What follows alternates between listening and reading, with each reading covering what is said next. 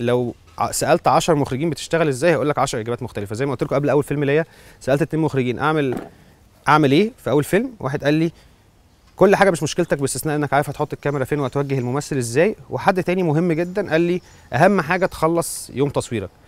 تارانتينو نفسه بيقول إن هو أهم حاجة عنده إنه يخلص يوم تصويره حتى لو تنازل عن حاجات. سكورسيزي لو حد شاف ال master class بتاعه سكورسيزي كان بيتكلم على إنه في أفلام معينة عارف إنه داخلها ب low budget بميزانيه محدودة فهو عنده 15 shot في اليوم.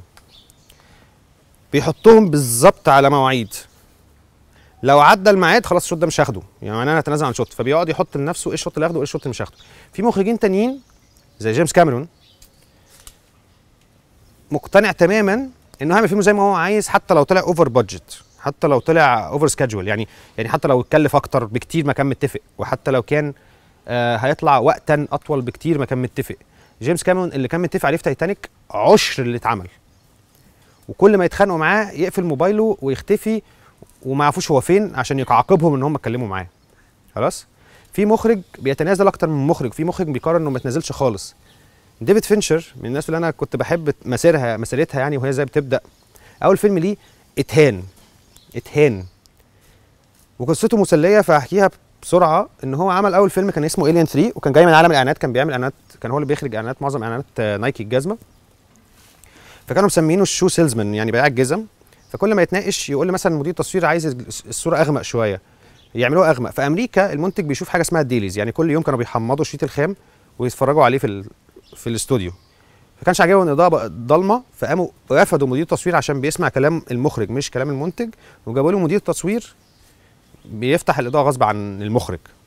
فت- فتهان فقرر إنه مش هيعمل أفلام تاني وإنه هيروح يعمل إعلانات. هيرجع يعمل إعلانات وكان بيعمل ساعتها كمان music videos كان عامل Aerosmith ومايكل جاكسون و... فكان شغال كويس يعني.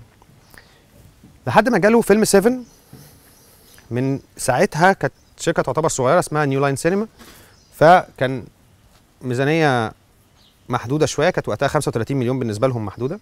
الفيلم جاب أكتر من 400 مليون دولار. فنفس الاستوديو اللي عمل معاه Alien 3 اللي هو فوكس جوله قالوا له آه تعالى اعمل لنا فيلم تاني بقى. فهو عنده ضغينة يعني. ف يعني grudge خلاص؟ فهو عنده الضغينة دي فقرر إنه هيفشخهم في حياتهم يعني. خلاص؟ ف راح لهم ب Fight Club. وهم Fight Club فيلم غريب بالنسبة للاستوديو يعني. يعني ده مش فيلم في التسعينات كان يتعمل باستوديو لأن ال studios وقت التسعينات كانت بدأ يمسكها الناس اللي هم لابسين بدل وجايين من عالم ال- الاقتصاد مش من عالم السينما. فكان صعب يتفقوا على فيلم زي ده. فالولد راح لل CEO بتاع الشركة الب- ال producer يعني قال له إحنا هنعمل فيلم مع ديفيد فينشر. قال له ده راجل مجنون وبتاع. قال له لا بص ديفيد فينشر ما خدش ولا جايزة أوسكار في 7 فهيدوا له جايزة أوسكار أكيد في Fight Club Fight Club ده هنجيب فيه براد بيت وإدوارد نورتون. براد بيت هيبقى قالع من فوق وبيلعب بوكس مع إدوارد نورتون الاثنين قالعين من فوق فالفيلم هيجيب فلوس كتير فيها أكشن و... والبنات بتحب براد بيت وبتاع وهنخليه يعمل فورمة وكده. فالفيلم هيجيب فلوس وهيجيب جوائز وهيجيب تقدير من النقاد لأن الناس كانت طايرة بيه ب 7 7 وكده. فراح لديفيد فينشر فديفيد فينشر قال له بص أنا عايز ميزانية 68 مليون دولار. قال له غالي قوي على النوع الفيلم ده. يعني كنا فاكرينه فيلم يعني art house شوية مكلف أقل. قال لهم هم 68 مليون دولار موافقين موافقين مش موافقين. قالوا طب إحنا هنحاول نتكلم مع الممثلين يقللوا أجورهم شوية لأن ده فيلم مش commercial art house فديفيد فينشر قام مكلم الممثلين براد بيت وإدوارد نورتون قال لهم اوعوا تقللوا في أجركم ده فيلم كبير. خلاص. وقالوا له طب ننزلها من 68 وصلوا آخر نقطة قالوا له ننزلها من 68 مليون دولار ل 65 مليون دولار. قال لهم مش هعمل الفيلم. فقالوا موافقين.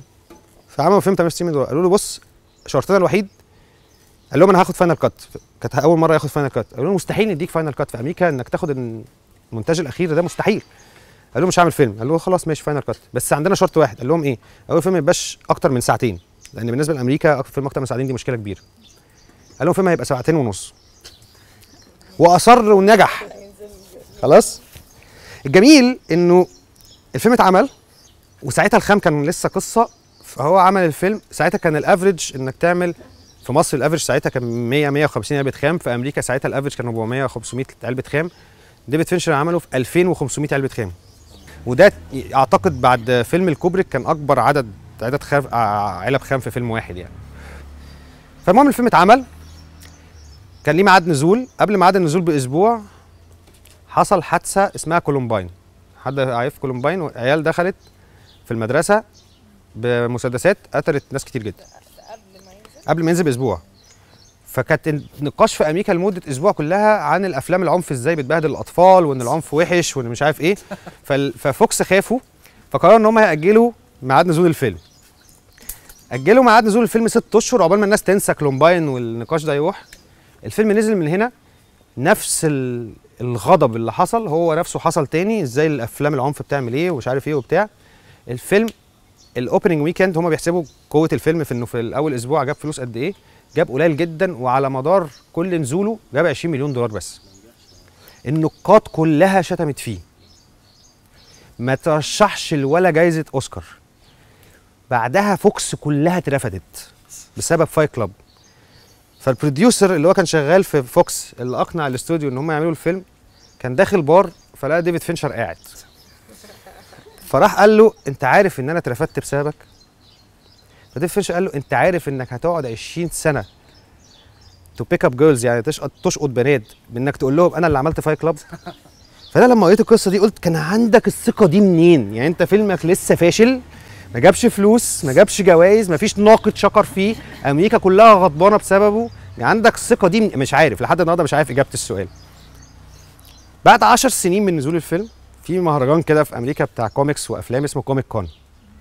ففي كوميك كون عملوا حاجة لذيذة جدا. المفروض إن في الفيلم براد بيت وإدوارد نورتون الاثنين نفس البني آدم. يعني شخصيتين لنفس البني آدم. فهو إدوارد نورتون كان بيقرأ رأي الناقد سنة 99 لما اتعمل الفيلم وبراد بيت بيقرأ رأي نفس الناقد هو هو بعد 10 سنين من نزول الفيلم. لأن النقاد كلهم كتبوا وقت نزول الفيلم شتموه. وكتبوا كلهم بعدها ب 10 سنين في ال anniversary بتاعه بيقولوا إن هو زي كلاسيك. فالاثنين بيقروا نفس الناقد هنا وهنا. فالقصة دي قصة عدم تنازل. ديفيد فينشر ما تنازلش وديفيد فين- فينشر ما بيتنازلش.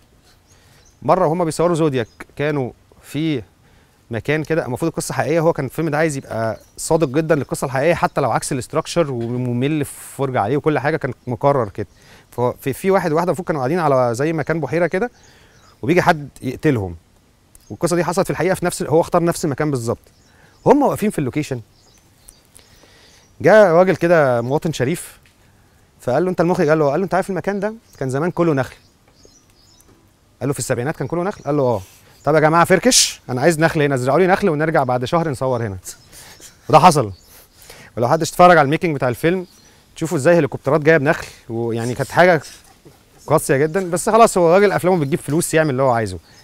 ففي الآخر على قد إيه أنت عارف هو ديفيد فينشر جملته الشهيرة اوعى تحسس حد إنك عايز تعمل الفيلم أكتر منه لا الممثل ولا المنتج ولا أي حد في ال crew اوعى تحسس حد إن حياتك واقفة على الفيلم ده مش عايزين تعملوه عندكم عملتوه. طريقة هل هتمشي مع كل الناس؟ ما أعتقدش.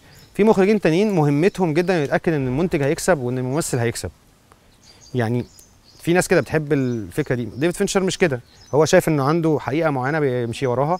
وبيمشي وراها فكلها مدارس مختلفة.